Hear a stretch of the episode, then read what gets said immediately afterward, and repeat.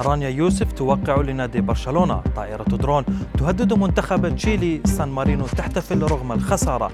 إليكم أبرز أخبار الرياضة في الساعات الأربع والعشرين الماضية في دقيقتين على العربية بودكاست.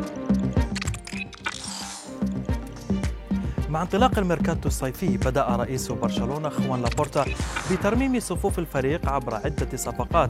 آخرها كان التوقيع مع الفنانة رانيا يوسف. الممثلة المصرية نشرت صورة على إنستغرام تجمعها مع لابورتا وعلقت عليها بأجمد رئيس في التاريخ.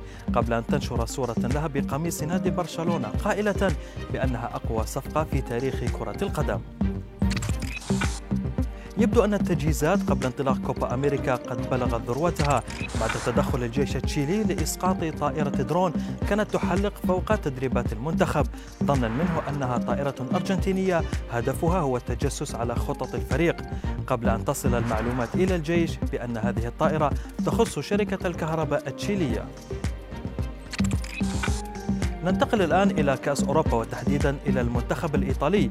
إعلان القائمة المشاركة في كأس أوروبا كان فريدا من نوعه حيث ظهر اللاعبون والمدرب روبرتو مانشيني في برنامج تلفزيوني مدته ثلاث ساعات قاموا خلالها بالغناء مع نجوم إيطاليين ولعب مباراة التنس بالمقلاة مع النجم المعتزل ديروسي والعديد من الفعاليات الغريبة والكوميدية.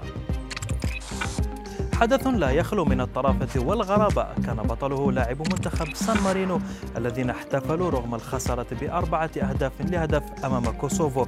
والسبب هو تسجيلهم لأول هدف دولي منذ قرابة أربع سنوات حيث سجل هذا الهدف أمام أذربيجان في سبتمبر من عام 2017 وخسرت سان مارينو تلك المباراة بخمسة أهداف.